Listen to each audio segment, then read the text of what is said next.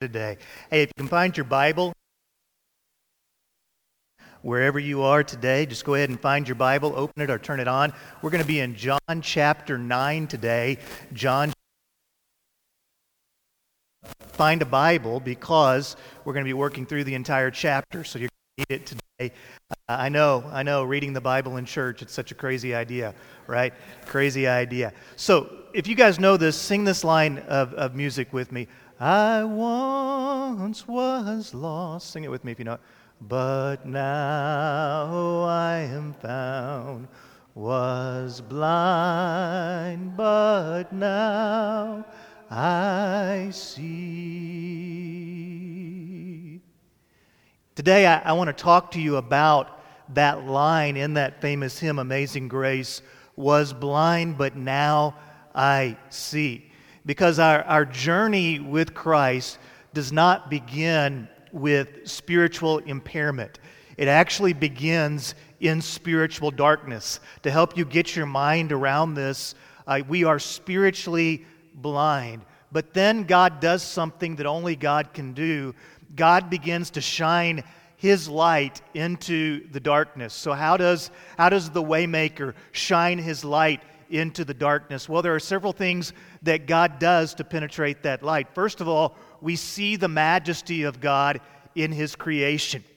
Have you ever been in the mountains or beside a beautiful body of water and you just look out and you say, Man, this is just incredible? And you are awestruck at the power of God. That testifies to the light in the darkness. Whenever we open the scriptures and we see the truth of God, we see the light shining through the darkness. Jesus Christ Himself referred to Himself as, I am the light. He is the light shining in the darkness. The church itself is called to be light in the darkness, and the Holy Spirit strengthens us and empowers us and illuminates the truth of God so that we might not be stuck in darkness, but we can see the light of God shining into the darkness, and He shows us the way. And the Holy Spirit brings the spiritual world into focus so that you can see and respond to the gospel. You see, God loves you too much to just let you stay the same. God calls you to what's next. But He doesn't say, hey, here's where I'm calling you, good luck with that. He also empowers you and He lights your way so that you can follow Him and serve Him and be the person He has called you to be. So look in your Bibles, John chapter 9. John chapter 9. We pick up here with the story of Jesus in the Gospel of John.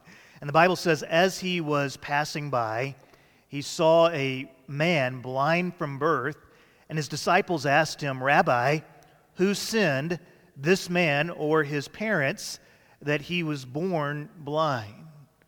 So there are few scenes in life more beautiful than that moment whenever a baby is born. You know, go back, if you have children, go back in time to that moment when you were in the birthing room. I remember whenever McKenna was, was born, and it was just this incredible celebration. It had been a little bit of a rough labor, and we were taking pictures. I was over there trying to lean over the nurses and get pictures of her, and we were taking pictures and celebrating her birth. And then suddenly the doctor started going, Oh my, oh my, oh my. And I was like, What? What's going on? And, and he had seen a uh, defect in the placenta and so he looks at me and he basically says, uh, She could have died. Just one little thing go differently, she wouldn't have been born. And I, I, looked at him and I was like, but she's okay, right? And he's like, yeah, she's okay. Uh, but there was that moment where we were celebrating the birth of our child, and then just in a in a instant, suddenly we were in this danger, this this uh, kind of your heart stops when you have a moment like that. And can you imagine giving birth to a child, and then as those first few weeks begin to unfold, you discover that your baby can't see, that your baby's blind. And you begin to accept that, and you begin to, uh, you love the child, and, and you raise the child, and the child grows into a man. And you think about these disciples as they go past him, and just how unbelievably insensitive they were to his situation. The question that they ask uh, Jesus, tell us now, this guy over here, he's blind, and we want to know something. Was it, was it this guy or his parents who sinned? Now, think about all the assumptions that they were making. Assumptions are one of those things in life you got to be really careful with, right? We often make assumptions. Anybody guilty of making assumptions? Sure. We often make assumptions, and sometimes whenever we make those assumptions, they make us look foolish. Our assumptions can cause us to say some, some dumb things. They can cause us to spout off about things that we don't know anything about. So, growing up, my, my father, he was a pastor for about 60 years. And uh, he preached every sermon he ever preached, he preached out of the King, King James Bible translation. I, I enjoy the Old English of the King James. And, and I had an assumption in my mind.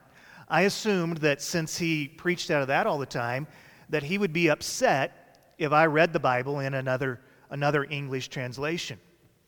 Now, mind you, I was in college at this point. I was about a fresh, I think I was a freshman, sophomore in college. So I got a NIV an NIV Bible, and, and I remember I was reading it, and I was, I was so scared of my dad catching me reading the Bible that I was reading the Bible with a flashlight underneath the sheets at night. I mean, how crazy is that? Like, my dad's going to come into my room and say, Son, what are you doing? Reading the Bible? I mean, uh, and it turned out that my assumption was absolutely wrong. I mean, he, he, would, he would work out of different English translations in his study. He just preferred to preach out of the King James. But assumptions can lead us to judgmental attitudes in ourselves. And catch this part, all right? Catch this part. Hear me. Assumptions can lead us to pour false guilt on other people. So here's this blind man, and he was being showered in false guilt by the disciples. Hey, hey, Jesus, tell us who messed up, this guy or his parents? How do you think that made him feel? He hadn't done anything wrong.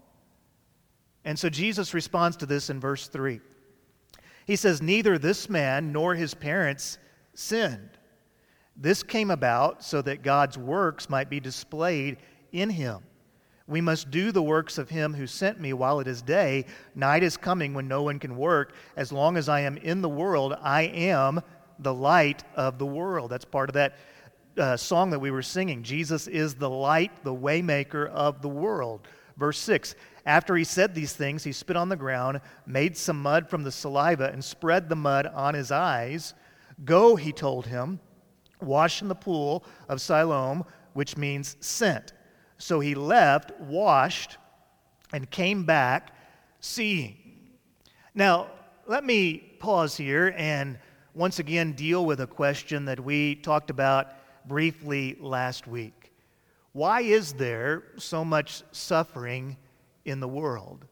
Why is there so much suffering in the world? And I want to give you five reasons why there is suffering in the world. The, the first is that the creation is broken.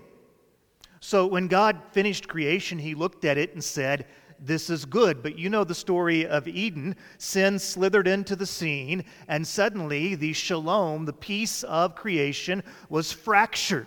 And if you read the Bible, you actually can see it as a story of God's restoring his creative order. So you have creation, you have the fall of humankind, you have the story of redemption through Christ, you have the invitation of Christ for you and for me to believe, and then you have the restoration of all things when Christ comes again. And as you look at the narrative of Scripture, you see the story of God healing the broken creation. But we also have suffering in this world because other people sin. When other people sin, it has consequences upon ourselves, yourself. Nobody's an island unto yourself. I remember whenever I used to play football, uh, I, had a, I had a coach that when somebody made a mental error, we all had to run. Anybody have a coach like that? Yeah. And, and my coach, he wasn't really made for the snowflake era. uh, because, because as we were running, he would like yell out the name of the person who made the mental error. You boys are running because Todd made a mistake over there. You know, it wasn't exactly uh, easy on your self esteem, especially when you were the one that made the mental error. But we, we, we were a team, and in life, you are connected to people. And whenever we do things that are wrong, it doesn't just affect you, it affects other people as well. That's why God says, you know, the Bible's about the only thing in our culture that says don't do that anymore. And there's times where the Bible says don't do that because God knows if you engage in that, it's going to hurt you, but it's not just going to hurt you, it's going to hurt other people around you. So they're suffering because of the broken creative order. They're suffering because of people's sins, both yours and the sins of others. And sometimes suffering can actually be for your benefit. Sometimes, in order for us to grow, we have to go through some suffering. Has anybody else put on the quarantine quarter? I've uh, so so I get on the scale the other day and and uh, yeah, the coach says, "Hey man, you need to lose 20 pounds before you report to training camp." I'm like, well, good thing training camp's already over, you know. So, uh, but but yeah, you get the quarantine quarter as we've been uh, making a few more trips to the pantry, but the only thing that's really going to help take all that off is to go through a little bit of discomfort. I'm going to have to exercise a little bit. I'm going to have to say no to two Twinkies, you know? Uh, maybe just settle for one. Okay, no, all right, you guys run a hard bargain, don't you? But I'm going to have to say no to some things in life in order to, to benefit. And some, in some occasions, we have to go through suffering in order for us to grow. There's a fifth reason and that is what you see in the text here. God wants to display his work through you. Jesus said to the disciples, This man wasn't, isn't blind because he sinned or his parents sinned. He was born blind for this moment because God is about to do a great work in him. In every adversity in your life, there is always opportunity. What are the adversities that you're facing right now? In every adversity, there is opportunity. It was a bad day when Ruth lost her husband. It was a tough day when she left the land in which she was raised and she said goodbye to all of her friends. That was hard. That was adversity. But God was also bringing a new opportunity into her life. Eventually, He would use Ruth a Gentile woman as part of the lineage of Jesus Christ. It was a bad day when Jochebed placed her little son Moses into that basket and she sent him down the Nile River thinking that she would never see him again. But that adversity brought about an opportunity for God to deliver the baby to the Pharaoh's daughter and for Moses to be raised in the palace of Egypt and to eventually grow up and become one of the greatest liberators the world has ever seen. Moses became a chain breaker as God used him to deliver the children of Israel from slavery. It was a bad day when David stared eyeball to belly button with the great giant Goliath. There was a lot of adversity coming his way, but there was also an opportunity because God was going to use this moment of adversity to transform a shepherd boy into a great warrior and eventually fulfill his anointing in making David the king of the empire of Israel. You see, in your adversity, there is also opportunity. And when you go through great pain, God builds within you great strength not so that the moment can just implode upon you and you can tell everybody, hey, look at me, look at how great I am, but so through that great strength that you possess, because you have transcended that moment of pain, you can now minister to others and be a part of the symphony of praise that is bringing worship and glory to our Lord. And you can use your life for your creative purpose to be a part of God's mission for your life. In every adversity that we go through, there is also opportunity. So, earlier, if you identified your adversities, what are the opportunities in that adversity? Perhaps you need to take out a piece of paper somewhere during this week If you're really bored, you can even do it during the sermon right now, okay? Uh, but on one side, write, write adversity. On the other side, write opportunity.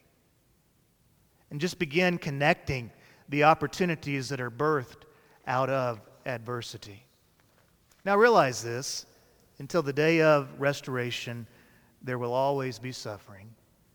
But within that suffering, there is also opportunity.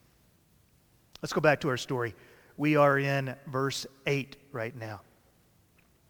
His neighbors and those who had seen him before as a beggar said, Isn't this the one who used to sit begging? And some said, He's the one. Others were saying, No, but he looks like him. And he kept saying, I'm the one.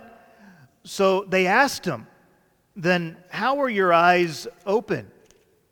And he answered, The man called Jesus made mud and spread it on my eyes and told me, Go to Siloam, Siloam and, and wash. So when I went and washed, I received my sight. Just a parenthetical thought here. Jesus placed the mud on his eyes and then told him to go and wash. He didn't heal him at that moment. The man had to obey. And when he went and washed, he received his sight. Where is he? They asked. I don't know, he said. Now, I think this is one of the funniest little sections in the Bible. You have this man who had just gotten healed, and he starts talking to everybody, and it's, it's like one of those extreme makeover shows. Nobody, nobody is sure that it's exactly him. Some are like, well, I think this is the guy that we've seen begging all of his life. And others are like, well, no way. That guy was blind. This guy's not blind. I'm not sure. And he's like, it's me, it's me, it's me. And he was having to convince people that it was him. And then as he's able to see, the, the first thing they're like, they're, they, they say to him basically is, well, who healed you? Who, who dared heal you basically on the Sabbath? So let's continue on in verse 13. So they bring the man they brought the man who used to be blind to the Pharisees. The Pharisees, you may remember, they're the religious leaders, and uh, they were often corrupt. They had quite a few issues. And so they bring this man to the Pharisees, and the day that Jesus made the mud and opened his eyes was a Sabbath. The Sabbath was on Saturday, and you'll recall that on the Sabbath day, the Jewish people were, were not allowed to do any work. They were supposed to devote that day entirely to worship, and it had been twisted into something that it was never intended to be. It had been twisted into something that was very, very oppressive. And so, so the scandal here, dun dun dun, is that Jesus healed this guy on the Sabbath. So the Pharisees asked him how he received his sight. He put mud on my eyes. He told them, I washed and I can see. And some of the Pharisees said, This man is not from God. They're talking about Jesus because he doesn't keep the Sabbath. But others were saying, How can a sinful man perform such signs? And there was a division among them. So literally, they're arguing and fighting over the miracle that has just taken place. Again, they asked the blind man, What do you say about him since he opened your eyes? And he says, He's a prophet. He's a prophet. Now, don't miss the irony here, because within this chapter, there is this theme of spiritual blindness. So here is the blind man who had begged all of his life, probably didn't know much scripture. I doubt seriously in that culture that he was well educated but he could see the work of God. He could see that, that the one who healed him was a man of God. And then on the other side, the contrast, you have the Pharisees. And the Pharisees, they, they, they had plenty of things. They knew the scriptures. They were well educated. They were very, very conservative in their beliefs but they were completely blind. The Son of God was right in front of them, and they couldn't even see God right in front of their eyes. They were so blinded by their own pride and their own rules that they had actually begun to see evil as good and good as evil. Look at verse 18. The Jews did not believe this about him, that he was blind and received sight, until they summoned the parents of the one who had received his sight. So, so the Jewish leaders, they, they think he's lying. So they're like, well, well, get his parents in here. So they bring his parents in there and they ask him, is, your, is this your son, the one you say was born blind? How then does he now see? We know this is our son and that he was born blind, his parents answered. But we don't know how he now sees, and we don't know who opened his eyes. Ask him. He's of age, he will speak for himself. Now, don't miss verse 22. His parents said these things because they were, what's the word? Afraid. His parents said these things because they were afraid of the Jews, since the Jews had already agreed that if anyone confessed him as the Messiah, he would be banned from the synagogue.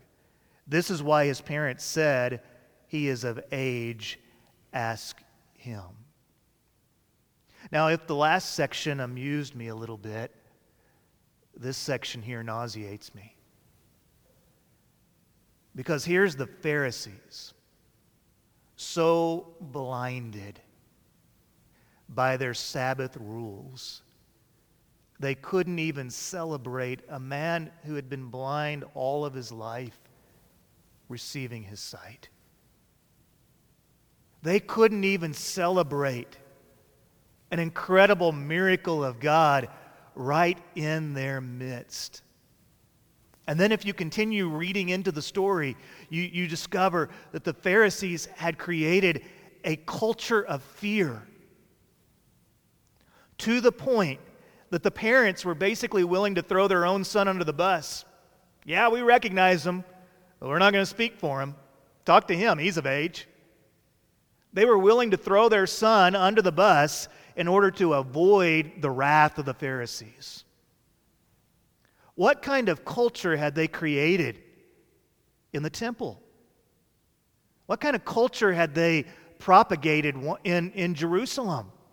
One that is not of God. You see, here's one of the major differences between the messages of Jesus and the message of the Pharisee. The message of Jesus redeems people with grace and spreads through love. The message of the Pharisee redeems people with rules and spreads through fear. One is a relationship, the other is a religion. And you need to recognize this that motivated by love, God sent his son to live the life that you and I could never live, so that whoever believes in him does not perish but have everlasting life. The story of the gospel is a story that is anchored in grace, and the message spreads whenever the love of God begins to take root in you and me, and we spread the message of Christ throughout the world. The flip side of this is this message of behavior modification. If you just follow the rules, if you do better, if you try harder, then you'll be okay. And if you follow my rules, I'll get you in. Now, what does that message spread with? Fear. Because the flip side of that is if you don't follow my rules, I'll kick you out. There will always be preachers and teachers who try to redefine and redirect you from grace. And the default is that we try, they try to move you to rules. The reason being is because if we can take grace out of Christianity and reduce it to just a set of behaviors, then you can be dominated instead of loved. A godly preacher, a godly teacher will lovingly, lovingly remind you of the truth of the Word of God, but they will also lead you to the grace that can save you. Now, stick with me, okay? The grace that saves us is also the grace that matures us. You see, the grace of God, the amazing grace that saved a wretch like me, is not just the starting point of Christianity. It is the anchor point, the foundation point. Because in that grace that comes to us through Christ as a gift from God, we also are able to be spiritually mature. If you lose sight of the grace of God, your spiritual growth becomes stunted because you get trapped by pride. A godly preacher wants you to be free. A godly preacher wants you to be loved and to know God's love and to be secure in that love. And a godly teacher of Scripture will always lead you to share that love, to share that gospel, that good news with others. So, a second time in verse 24, they summoned him. We almost have an entire trial going on, don't we? So they, they summoned him a second time, the man who had been blind, and told him, Give glory to God. We know this man is a sinner. And he answered, Whether or not, we're talking about Jesus here, whether or not he's a sinner, I don't know. One thing I do know, I was blind, and now I can see. I love this guy. This guy's awesome. And then they, they asked him, What did he do to you? How did he open your eyes? I already told you, he said. You didn't listen. hey, I have to repeat myself. Why do you want to hear it again? And then I love this last part. You don't want to become his disciples too, do you? hey, are you, are, you, this, are you asking me this because maybe, maybe you want to become one of his followers? And so, how did they respond at this point? They ridiculed him. They ridiculed him. You're that man's disciple, but we're Moses' disciples. We know that God has spoken to Moses, but this man, we don't know where he's from. and the guy doesn't back down. This is an amazing thing, the man told them. You don't know where he is from, and yet he opened my eyes. We know that God doesn't listen to sinners, but if anyone is God fearing and does his will, he listens to him. Throughout history, no one has ever heard of someone opening the eyes of a person born blind. If this man were not from God, he wouldn't, want, he wouldn't be able to do anything. I mean, this guy had some guts, right? He had some courage. These people had the power to make his life very difficult. But you know, I think he had sat there begging for many, many years and he had watched them walk by, and he had seen them for who they really were. For 20, 30 years, he had been pushed aside. Every day he got up and just begged for food. Jesus had loved him, had healed him, and he wasn't about to back down. He stood up for the man who healed him. Imagine how bold we could be if we were once blind, living in darkness, unable to free ourselves, but then God did something that we could never do. Imagine how courageous I could be if I once was lost, but now I'm found, once was blind, but now I see. Imagine how free I could be if grace my fears relieved if I began to just get a glimpse, if I began to just understand that it is grace that brought me safe thus far, grace has already take, always taken care of me, and guess what? Grace will lead me home. I don't know what's around tomorrow. I didn't expect to be 2020 to be what it was. I have no idea what we're in store for in the last four months of 2020. But I know this it's grace that brought me safe thus far and grace will lead me home. People who see the world through Christ are kind of scary to those who are trapped in selfish blindness. You want to be a scary person? Be a God fearing person. Fear God over man. Fear God and keep his commandments. That's about the strongest person, that's the strongest thing you can do. Instead of opening their eyes and seeing God, the Pharisees here returned to their darkest method. They started gaslighting, condescending, cruel, and they piled upon this man false guilt. They tried to basically shame himself back into the beggar's corner. Ah, you were born entirely in sin, and you're trying to teach us. And then notice what they do they throw him out. They throw him out. All of his life, he had been told, You're a blind beggar, and you're this way, buddy, because of your parents. God doesn't love you. You've been cursed by God from your birth. And the people who were supposed to be the religious leaders, they looked at him and threw him out. But then in verse 35, Jesus heard that they had thrown the man out, and so he goes and finds him. Do you remember whenever Jesus found you? If you're online, if you have a keyboard in front of you, uh, just let everybody know if you've had that moment. When was the moment when Jesus found you? Well, Jesus finds him and he asks him this question Do you believe in the Son of Man? Do you believe? That was the great question of Christ. Do you believe? Do you believe in me? Who is he, sir? that I may believe in him. And Jesus answered, You have seen him. In fact, he's the one speaking to you. So, what's the man's response in verse 38? What does he say? I, talk to me, I believe. I believe. And then he calls him Lord. I believe, I, I, believe, Lord.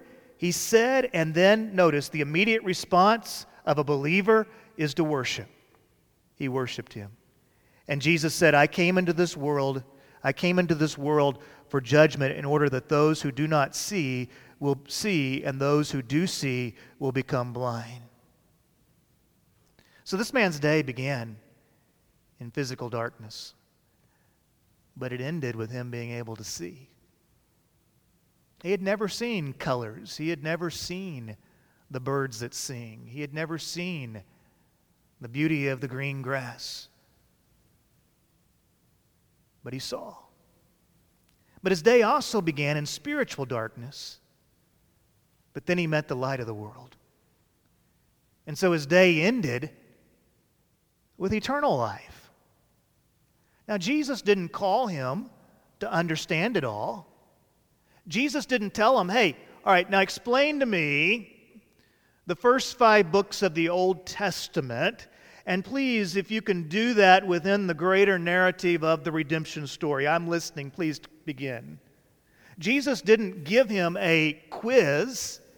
He didn't call him to understand it all. Jesus didn't even say, All right, now the first thing you need to do is you got to clean up your life. Because, man, you're really messed up. Jesus didn't say that to him either. Jesus didn't try to humiliate him and say, All right, well, let me pile a little bit more guilt upon you. Jesus called him to do what? Believe. Now, whenever we believe in Christ as Lord and then we worship Christ, guess what? It transforms everything about your life. And that's what he wants from us as well. So let me, let me land all this. Let me bring it all together with, with a question, all right? If you've drifted, come back to me now, all right? Where do you see yourself today? Where do you see yourself today?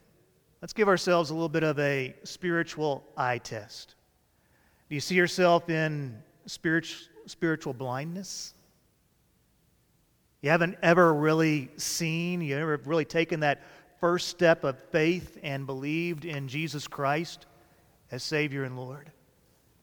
That first step of faith, that moment of belief, that's, that's the initial step in your journey of Christianity. It's what we call being saved, being born again. It's the beginning point of that walk with Christ. Whenever you trust in Him, You believe in Him as Savior and Lord. So maybe if you're real honest with yourself, that, that's where you are right now. You need, you need to make that decision. Maybe you're listening in your living room or on the back porch, and that, that's where you are. Maybe you're a kid sitting next to your parents, and your parents are listening, and uh, you've been hearing what I say today, and you're like, Mom, Dad, that, that's where I am. Or it might be that for whatever reason you are spiritually unfocused. Right, so there's been that time in your life where you trusted in Christ, and you can see, but your eyes are out of focus. When I was in the eighth grade, actually, it was younger than that. I was in the sixth or seventh grade. I started striking out all the time in baseball.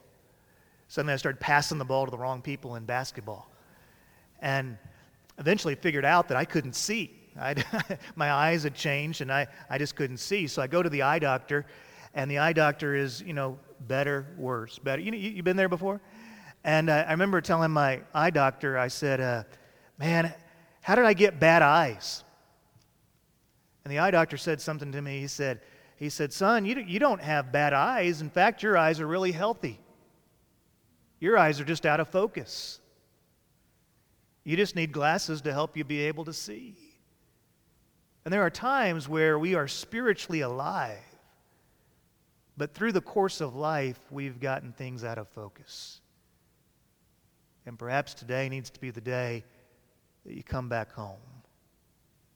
You get things refocused and reprioritized so that you're seeing the world through the lens of Christ. And then there are some you're spiritually focused. You're walking with the Lord. And He is calling you, calling you to take those steps of faith. I thought it was so cool that over the last couple of weeks we've had people volunteer for music ministry, media ministry. What are they doing? They're taking those steps of faith that God's called them to. And perhaps God has been showing you this is where I want you to go. You need to follow me. You need to follow me to what's next. And I pray, I pray that none of us today are like the Pharisees who have become so blinded by our own pride, blinded by our own selfishness, that we don't even see it when the Son of God is at work right in front of us. Look forward. God's calling you to what's next. Follow Him in faith. Would you guys be so kind as to bow your heads with me, please? The band's going to come. They're going to lead us in some worship. We'll also have a time of giving, a time of announcements in a little bit. But before we do, if you could just bow your head, wherever you're, wherever you're listening today, if you're in the room, if you're online, if you would just bow your head and focus with me. It could be that right now needs to be your moment of belief. You say, Lash, I don't know what to say, I don't know what to do. That's kind of the point. You're not doing anything, you're not necessarily saying any magical prayer, you're surrendering. You're surrendering to God, you're placing your faith in Jesus Christ. And so maybe, like the man, you just need to call out to God and say, God, I believe. I believe in Jesus Christ as my Savior and my Lord. And I ask you to help me, to forgive me of my sin, to allow me to see the world through you, and to be born again. Perhaps this is your moment in time, your moment with God, where for the very first time in your life you truly believe. I'm not asking you if you were raised in church, if your daddy was a deacon. I'm not asking you any of that stuff. I'm asking you this Is this your moment when you need to believe? And if this is your moment today, I would invite you, if you're here, come and find me after the service and just tell me, Today I believed, Pastor. If you're online, maybe just type in, Hey, today I believed. Today I was saved.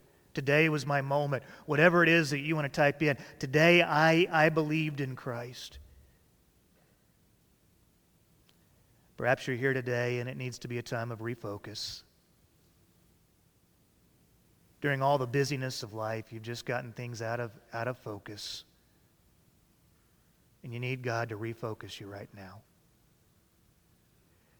Heavenly Father, I thank you for your goodness. I thank you for your mercy, for your love. I thank you that in you there is a security of grace that we stand upon.